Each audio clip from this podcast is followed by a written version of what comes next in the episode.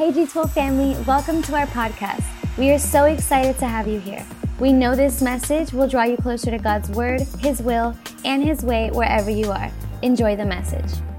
Good evening, guys. Welcome to G12 Church Online. Woo!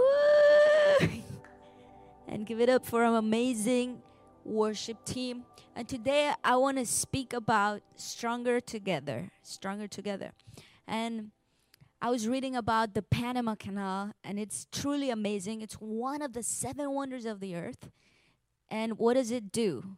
It unites the Atlantic Ocean with the Pacific Ocean in just eight to 10 hours. It's amazing. I had the opportunity to see it and the engineering and everything. It's truly, truly like out of this world. But how did it start? It started in 1881 under the leadership of the French government, but after many years, like nothing was really advancing, and you know, many workers were dying because there was a disease going on, the yellow fever and mosquitoes, and like they didn't know how to keep moving this thing. So in 1904, President Theodore Roosevelt from the United States take this project and he starts working in something that's called unity, alignment, bringing everyone together with the same purpose and fighting all the opposition that was coming and the government and even the country was in war. All these obstacles, but they were able to complete it after 10 years. And it's amazing. Right now, as I said, it only takes 8 to 10 hours for for the ships to go through both oceans before it used to take approximately two and a half months. So this was a great project. Now let's look at the Tower of Babel.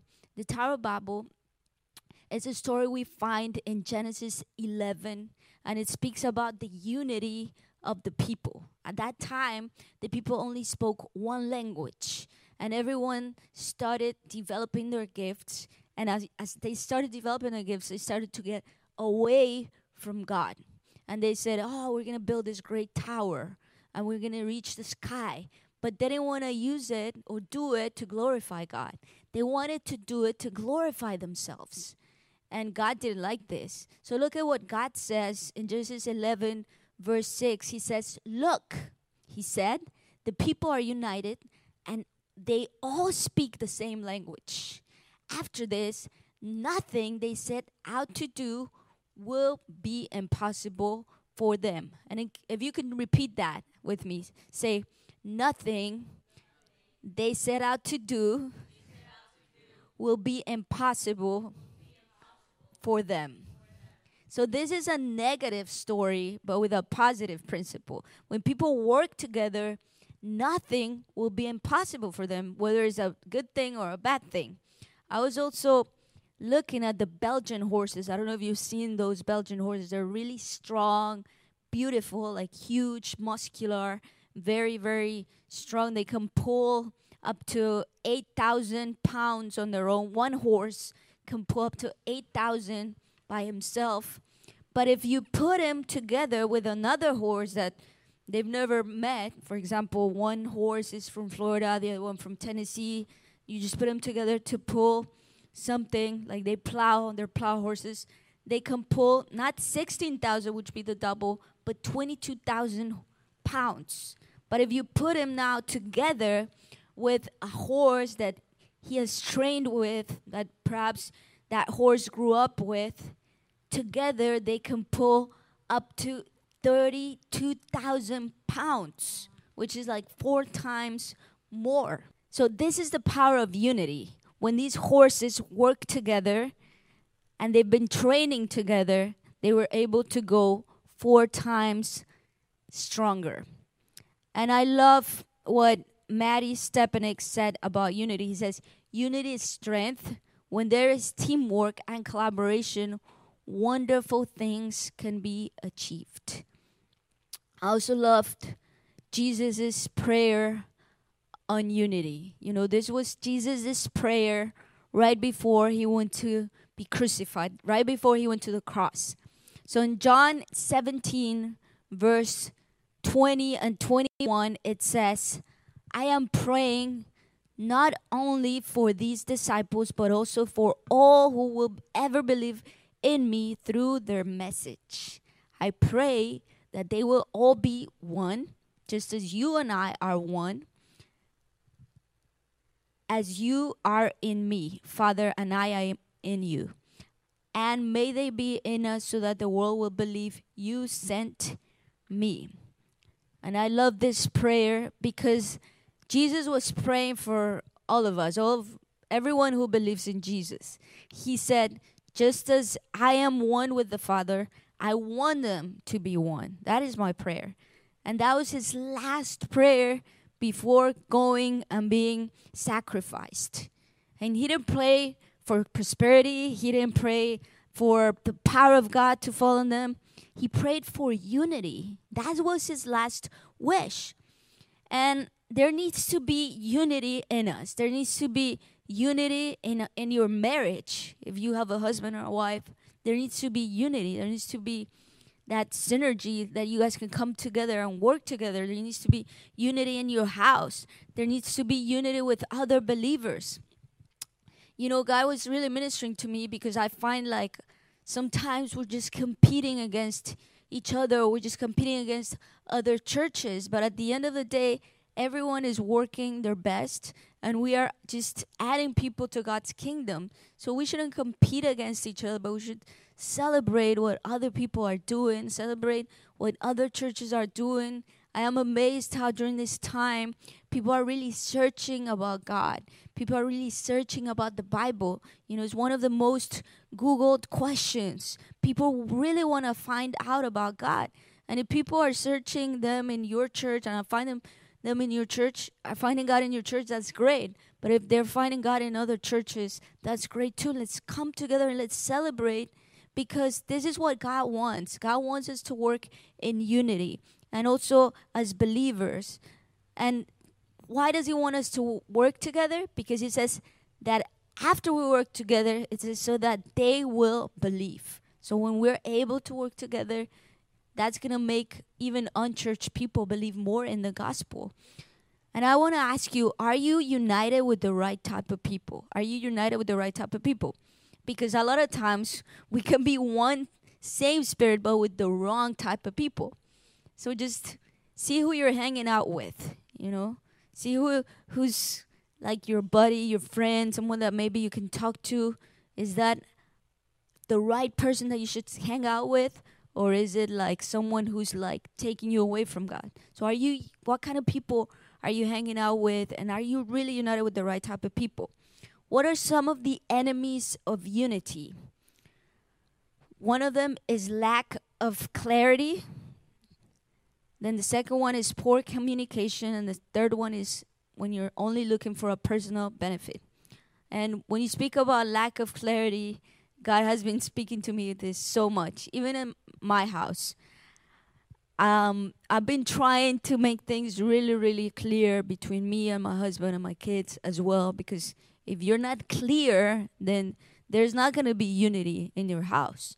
And a lot of times we're not clear, like who's going to do what or who's going to pay what or what, how's our schedule going to work out, all these things. So we've been working with my husband in these things and now that our kids are home and they don't go to school, so we've had to become homeschool parents, right? And then we still have a full time job, so we gotta make things work. And now, you know, I'm still in school. Um, well, I graduated, but I have one class left, so I'm still in school. So we have to really work with our schedule, and it's really worked for us to make really clear schedules, like what shifts are you taking with the kids, where shifts am I taking, and then just concentrating on working, concentrating on studying. And when we do this, then things work really well because there's clarity and the kids know that they they're not allowed to come in when mom is there or when dad is there. And then Julian, if the kids are crying or whatever, it's his problem. You know, it's not my problem. It's the same thing with me, and it's my problem as well. Um, but this has really helped us to focus because, you know, right when all these things started, we just we were like, oh, let's just see how it works, and then we were all both working and watching the kids at the same time. That doesn't work. So one day we were there, we were just like working, and then we left our kids in the garden. And they, they were there, and they were like, oh, they're playing right there. They're fine.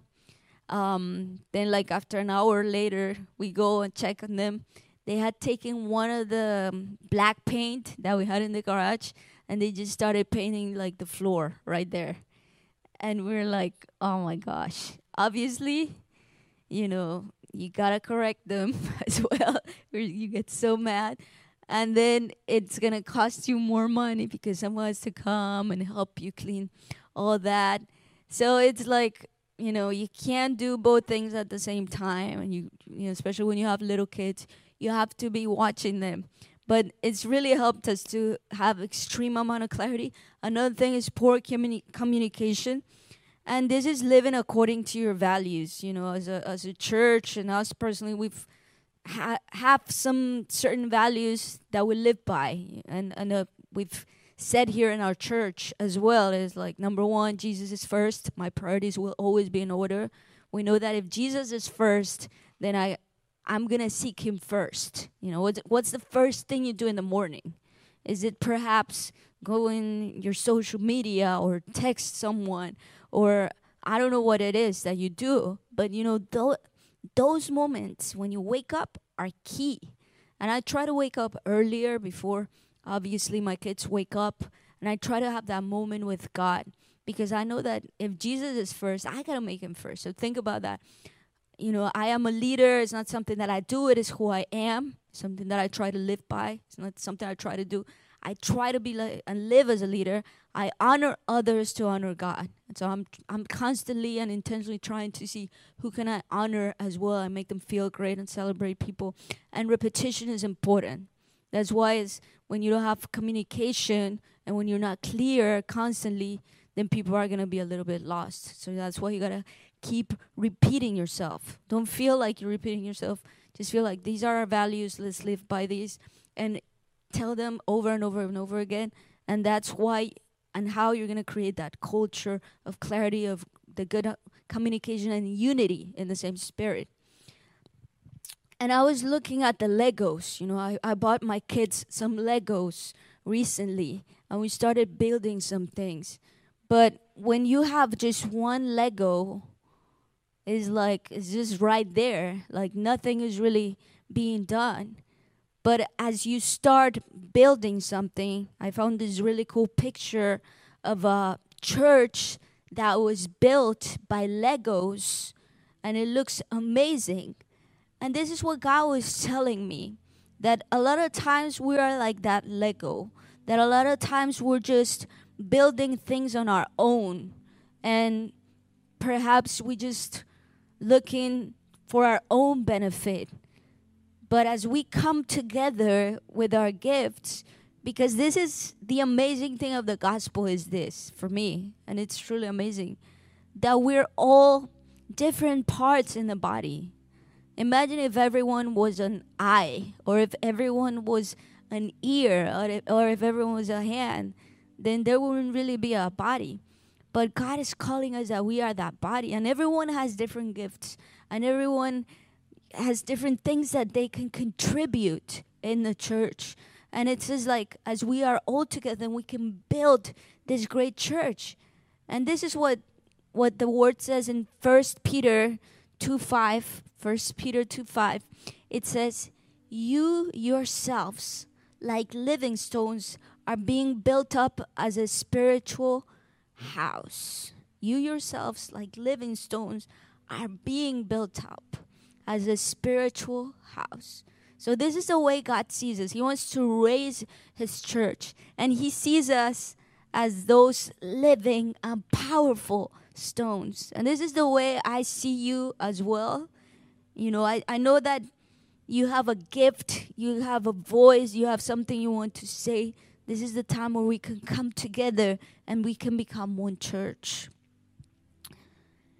And can you can you say that where you are? Can you say we are the church?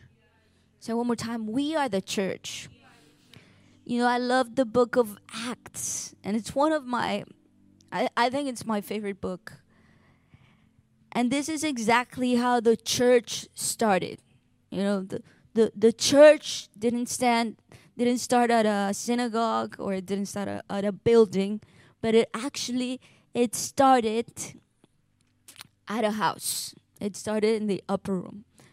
And the cool thing is that Jesus told them, you know, therefore go and make disciples and you will be filled and then wait for the Holy Spirit there.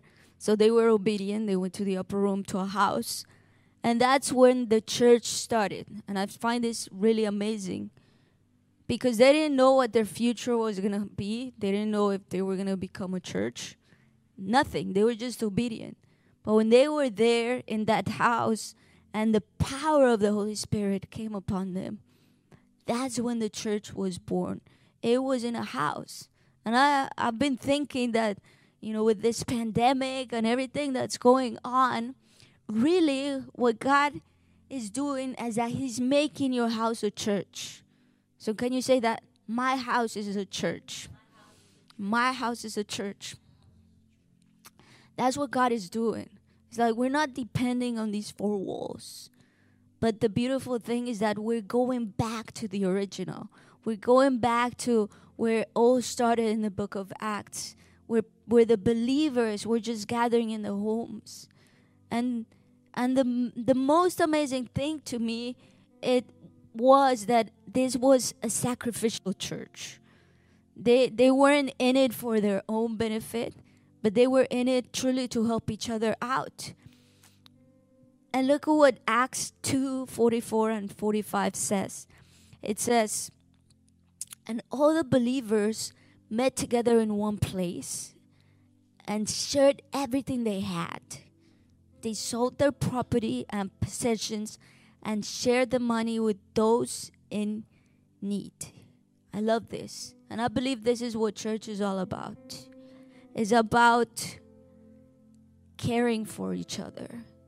It's about sacrificing something for my brother or my sister and maybe during this time, you've been just holding things to your own benefit. And maybe instead of giving, you've been like giving less, even giving before you used to tithe. Now maybe you're only giving 5%, 2%. You're like, oh, because maybe you're in fear or you're in uncertainty and you don't know what's going to happen. But this church, the amazing thing is that, you know what? They were persecuted. They didn't know where they when they were gonna die. But they didn't care because they had a future. They knew that if they followed Jesus, that was the greatest thing ever.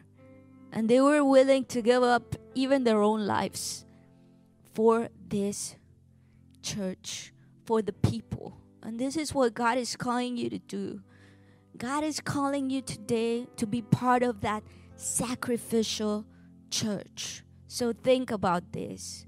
What can you do to benefit other people? And what can I sacrifice this week to help someone? Just ask yourself that question. What can I sacrifice this week to help someone? Maybe it could even be a phone call. Maybe it could be like, hey, you know, everything's gonna be okay. God put in my heart to just pray for you today. What do you need? Or maybe you just send them some money if you if God puts it in your heart, or you send them like toilet paper. You know, uh, one of my friends and disciples, she's like, I ordered you some wipes, and I was like, wow, thank you. That was unexpected, but I really needed them because I have three little kids. So it's like, what do you, what do you, what can you do? It's like simple things like that that maybe you can bless someone else, and you can become part of that sacrificial church. And I believe as we all do this, we can become stronger because even though we are apart, now we don't have to depend in a building. We don't have to depend on a building. We can just be the church Jesus wants us to be from our houses. But this is a time to be even more united in spirit, even more united in prayer, even more united in sacrifice as well. And I believe this is a word for you today. You are the church. And maybe if you've thought of maybe even leaving church because I feel like some people have been thinking that and saying like, oh, you know, my leader is God. I don't need anyone else. You know, I'm good here. Maybe if you've had these thoughts, you know, I'm telling you, you are very important. You are super important for this church, and God wants to use your gifts. God wants to use what you bring because you're part of the body of Christ. And we really value all of that. So, right there where you are, just think about this and say, God, I want to become one with my brothers and my sisters. I want to become one in Christ. And I want to be part of this team, the team of one. And just as you prayed, as the Father and I are one, I want them to become one. Jesus, we want to be part of that. We want to be part of that unity. And I will we believe that we are stronger together. So right there where you are, just lift up your hands and say, I receive this word. I receive this word. I want to be one. I want to be one with you, Jesus. I want to be one with the Father. I want to be one with my brothers and my sisters. And you know what? I even feel like some people have had like some arguments, maybe in your marriage, maybe you've had some arguments with a coworker, with someone close to you. It's time for you to fix those things and address the issue. Maybe say, tell them to forgive you. You know, that's gonna bring unity and you're gonna feel like so good. Those little things that still bother you, that are still in your heart, talk about those things. And I assure you that you're gonna feel that unity unity with Jesus and unity with the people that surround you and unity with the people in this church. Thank you, Jesus. I pray for the power of unity. Today, we are stronger together. We are stronger together, and we're going to be able to share with each other. We want to be part of that sacrificial church. We want to be part of that generous church. We want to be part of that church that it says that we are living stones and we are building up that spiritual house.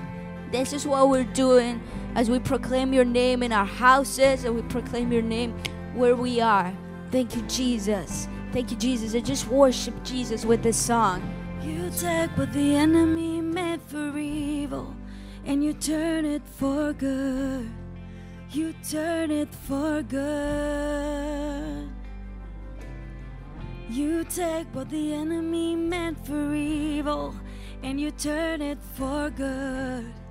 You turn it for good. You take what the enemy meant for evil and you turn it for good. You turn it for good. You take what the enemy meant for evil and you turn it for good. You turn it for good. What the enemy meant for evil and you turn it for good. You turn it for good. You take what the enemy meant for evil and you turn it for good. You turn it for good. I'm gonna see a victory. I'm gonna see a victory. For the battle belongs to you, Lord. I'm gonna see a victory. I'm gonna see a victory. For the battle belongs to you, Lord. I'm gonna see a victory. I'm gonna see a victory. For the battle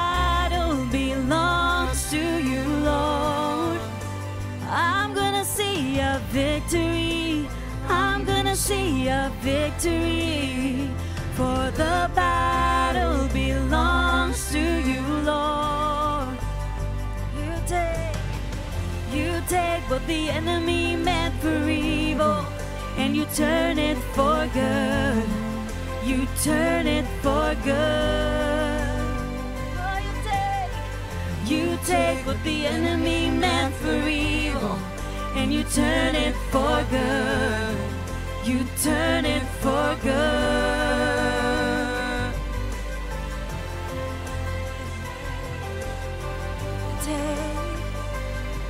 And you turn it for good. And you turn it for good.